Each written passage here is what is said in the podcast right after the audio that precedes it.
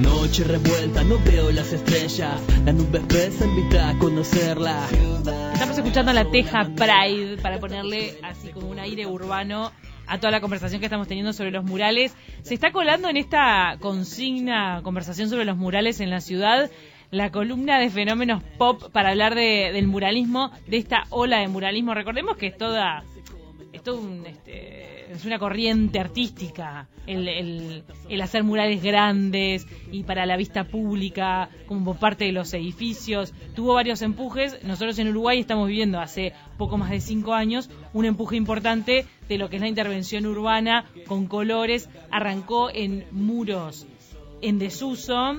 Recuerdo que el colectivo Licuado ganó mucho prestigio y también mucha, digamos, buenos comentarios de parte de la ciudadanía cuando visibilidad cuando empezó a hacer murales súper expresivos y bellos en las partes de obras de construcción. Claro. Tipo, había un edificio en construcción, había un muro de esos feos que siempre son con pegatinas, sí, siempre sí. Les ponen pegatinas arriba o algo, es como el lugar de las pegatinas. Exacto. ¿Y qué hizo Licuado? Pluf, te pongo unas flores hermosas. Exacto. Un rostro armonioso, entonces lo que ahí hacía también era que no viniera la pegatina, no viniera la pintada de Peñarol Nacional, entonces quieras que no, ellos embellecieron la ciudad. Exacto.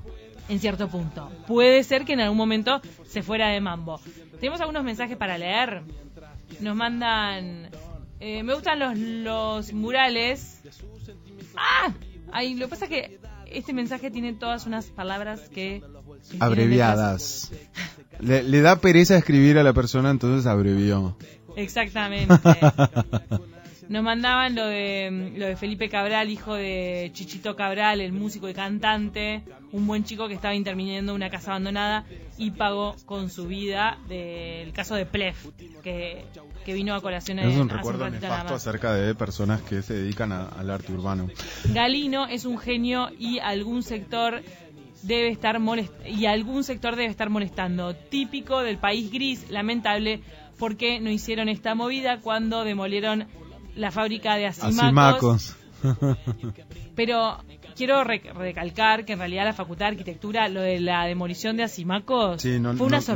No estuvo a favor, claro. Nadie sabía que eso iba a ser demolido. Y de repente, tucutucu, ¡pa! Lo tiran abajo. También está la casa emblemática de Bolívar España, que también fue una sorpresa, nadie se lo esperaba. La Facultad de Arquitectura salió a favor del reclamo por esa demolición. Sí, pero a veces es llorar sobre leche derramada, es como, ay, ya tiraron, pero en realidad es como que la construcción y el capital, la inversión inmobiliaria, va mucho más rápido que la academia a la hora de fiscalizar y decir, no, esto no lo hagas.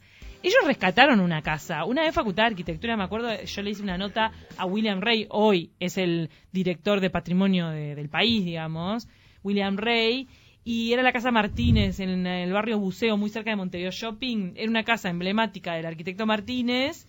Había un cartel gigante, Atijas Ways, pum, se va. Decirle chau a la casa porque se va. Y la rescataron. Movida. Hay varios casos de esos. En el Prado también hay un par de casas que fueron rescatadas. En realidad, muchas veces eso no llega a la opinión pública, entonces no toma tanta relevancia. Pero claramente existen casos de ese tipo. Se me viene a la mente algunas imágenes que son muy populares en redes sociales, por ejemplo, de cuando ciertos artistas urbanos, como vos decías, por ejemplo, optan por embellecer una construcción en proceso. Hay quienes también ven y tienen como un ojo clínico de cómo complementar algo natural con una parte pictórica, ¿no? Entonces...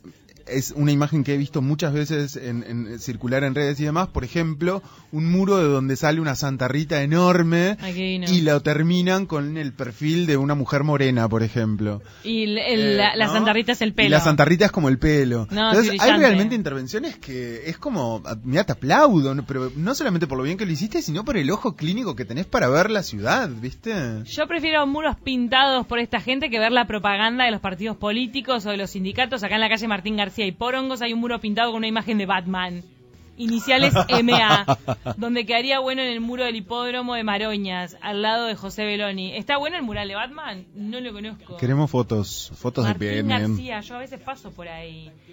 Vamos a escuchar a Laura Cesio, que es del Instituto de Historia de Facultad de Arquitectura, en esta entrevista que dio a Telemundo y que emitió el informativo anoche. Un poco resume cuál es la inquietud de Facultad de Arquitectura frente a los murales. En este caso, ellos son específicos, es con los murales de José Galino. No es una tela, no es un lienzo que está esperando a ser intervenido por un artista. La arquitectura es una unidad, es un hecho acabado, es un hecho coherente en sí mismo, y a nadie se le ocurre intervenir en un cuadro de Blanes o en un Torres García. Y si alguien lo hiciera, sería automáticamente condenado sin lugar a dudas. Perdón, pero me parece una comparación muy desacertada. Opinión meramente personal. El tema de la arquitectura, el tema de intervenir pinturas. El cuadro de Blanes. También se puede abrir el debate y la discusión de qué tipo de obras arquitectónicas son las que se intervienen y si realmente es una obra de relevancia para la arquitectura. Vuelvo a repetir, quito la obra patrimonial y la conservación y demás, porque claramente eso ya no tiene discusión, pero cuando veo pintado un edificio del BHU del año 50, donde la medianera se estaba pudriendo, y un día veo que la rescataron, la impermeabilizaron para que el señor no tenga hongos en el respaldo de su cama, y además homenajearon una figura y además está en un lugar estratégicamente visible que alegra la vista de quienes transitan por ahí, en nada se compara a ir y manchar un cuadro de Blanes. Perdón, pero me parece un ejemplo muy desacertado. Los cuadros de Blanes, si uno va como a profundizar en esto que remarcan, esta figuración que usa, ¿no?, para marcar la importancia de algunos edificios. Este es un edificio importante, no vengas a intervenirlo.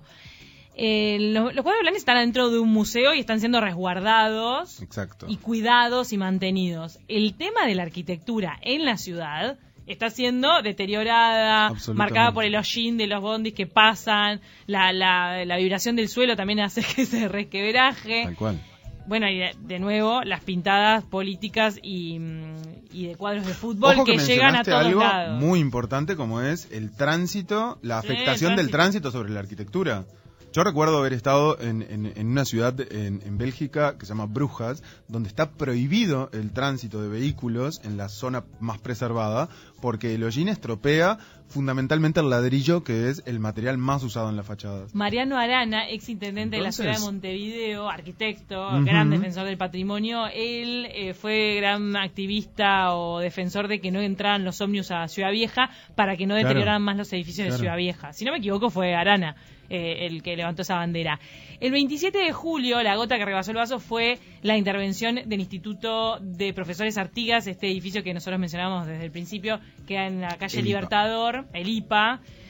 El rostro que fue pintado allí por Galino es del educador, escritor, abogado, fundador y primer director de ese centro educativo del IPA, es Antonio Miguel Grompone. Qué interesante que es, cuando pasas por ahí ves esa carota gigante, que decís, ¿quién es?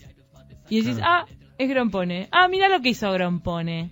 En realidad es interesante enterarse de que Grompone es importante para ese centro educativo y para la historia del país, gracias al mural de Galino.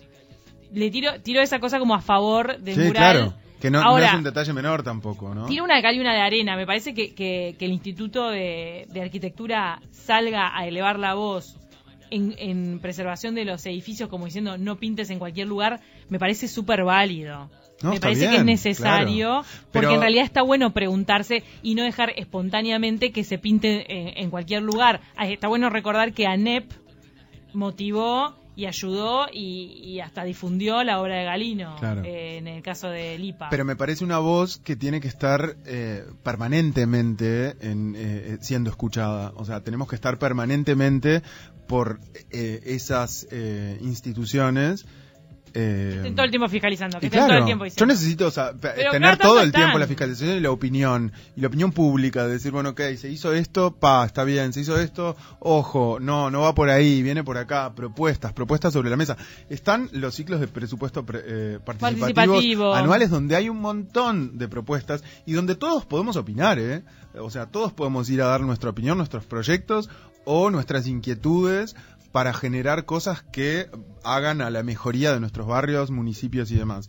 Entonces creo que sí hay una apertura a la opinión pública, y también hay algunas libertades que en algunos casos exceden un poco el beneficio, en este caso visual, y en otros casos lo ayudan. Me parece que estaría bueno por parte de quienes fiscalizan ese tipo de cosas, como una mayor exposición, para también tener el visto bueno, porque si no estamos, como decía al principio, siempre en esta cuestión de detractores, ¿viste? Sobre todo cuando ciertas cosas cobran mucha popularidad. Dice Jimena, y tiene razón, mira, está buena esta idea. Desde el Parlamento le pueden votar, también en asesoría con arquitectura, y que se les coloque una etiqueta a los edificios o construcciones que ellos consideran que son patrimonio histórico y que tengan interés cultural y que no puedan ser intervenidos. Muy bueno. Sí, conservados. Hay etiquetas de estos patrimonios. Probablemente debe estar en la web, o sea, debe haber formularios y demás donde uno puede acceder. La verdad desconozco qué alcance tiene eso a la gente, pero seguramente lo debe haber. ¿Quieren terminar de escuchar a la integrante del Instituto de Historia sobre el edificio y las importancias que tienen este edificio del IPA y la importancia patrimonial que tiene? El edificio en esa convivencia de arte y arquitectura, y plantearon allí unos destacadísimos murales que realizó Uruchúa en la biblioteca, en el espacio interior, y también integraron en la fachada un relieve de Michelin. Contigo hay más datos del asunto que si protejo poder, no repito otra vez. Es una obra del estudio de los Campos Puente Tournier, que son los mismos que hicieron el edificio centenario de Ciudad Vieja, también que tiene valor patrimonial. Es uno que tiene una torre finita y alta. Es parecido al Estadio Centenario, tiene como un aire. También es por eso que creo que está en la Rambla también, ¿no? Algo parecido. ¿De ellos? Sí, no está. No. Ay, no nombres. No me la nombres. Yo sabía que esto te iba a dar calor. ¿Qué pensamos? Abrimos un paréntesis. También llena de arte urbano. Esto te tenía que dar calor. Hay una torre de los homenajes, igual a la del Estadio Centenario, en la Rambla Sur, enfrente al cementerio. Muerte a la torre esa. Muerte. Ahí va a venir el artista que la hizo, nos va a matar. Bueno, señor, es fea. Muy fea. Queda fea. ¡Vos! Escuchamos qué tiros. ¡Feo! ¡Ah! Pero, ¿qué queremos ahí? La torre en sí no es que esté fea. Está mal ubicada. No hay criterio. ¿Entendés? Es al ladito del cementerio central. Claro. ¡Horror! Nada. Y se generó un espacio donde por ahí también alberga o da lugar a gente en situación de calle. No, como viste ese descuido de espacios públicos que terminan después en ese estado, no está bien. Eso fue como una mala idea, de repente intendencia, municipio, algo, sí, y terminó esa torre ahí, horror. Sí. De los Campos Puente Tournier son también los que hicieron el Hotel San Rafael, que en paz descanse, van a hacer una réplica dentro de poco. ¿Cómo ha mutado ese proyecto por No, pero favor. Lo tiraron, chao. No, lo tiraron, pero bueno, ahora... te digo, el último comunicado por parte del estudio es que casi se va a replicar el hotel y se va a hacer la torre. Sí, porque van a hacer una réplica, yo se comprometí. Pero era básicamente una maraca, o sea, literal. ¿Ustedes ubican la maraca de Cotillón? Era la matraca, perdón. La matraca, maraca. La matraca de Cotillón. Sí, todo el mundo lo comparaba. O con dos obleas también lo comparaban. O con dos obleas, claro. Un horror.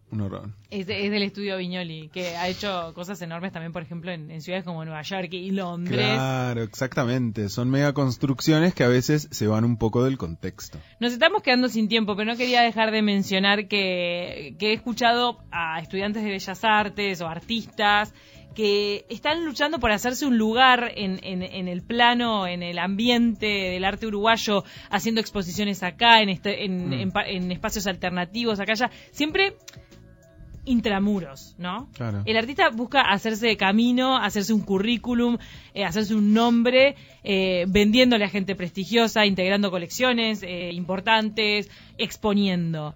Lo que hizo Galino fue que agarró y dijo, yo voy para otro lado.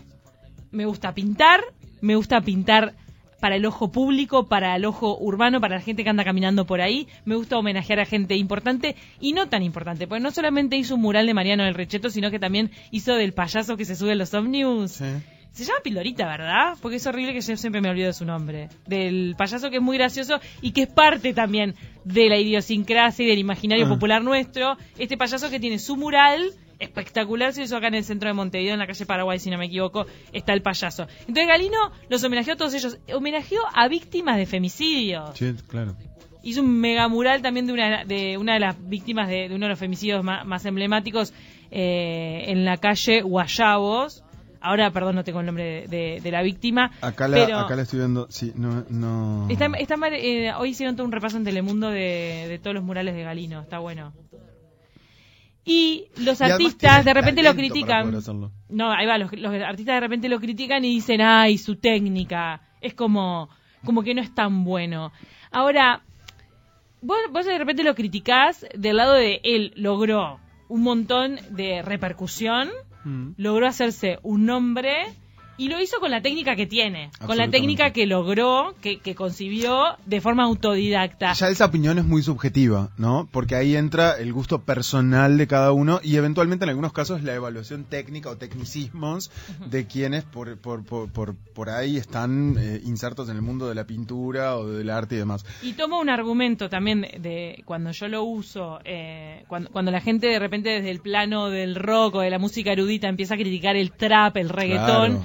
Cuando la gente te abraza, cuando la masa popular dice, yo escucho esto y escucho esto todo el día, y yo paso por esta calle y a mí me gusta ver la cara de tal persona en vez de ver una pintada de Peñarol o de Nacional, cuando la gente abraza ciertas expresiones artísticas, ya está, vos ya pasaste de pantalla. Exacto. porque es la gente la que te está legitimando. Exacto. Y en el caso de Galino me parece que pasó eso. La gente lo legitimó, los artistas lo criticaron, ahora Facultad de Arquitectura remarca que hay como que limitarlo y regularizar un poco su actividad. Pero sucedió de forma espontánea, como suceden muchas cosas artísticas. También lo que tiene Galino es que fue el primero.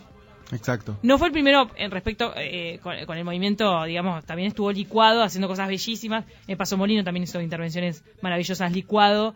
Si con rostros primero, de los vecinos, claro, alucinante. Sí. También lo hicieron en convenio con el municipio. Sí. O sea, hay instituciones públicas motivando esto. El Paso Molino, la parte de abajo, el viaducto, oscuro, feo, hoy tiene rostros de vecinos, exacto, de colores. Sí.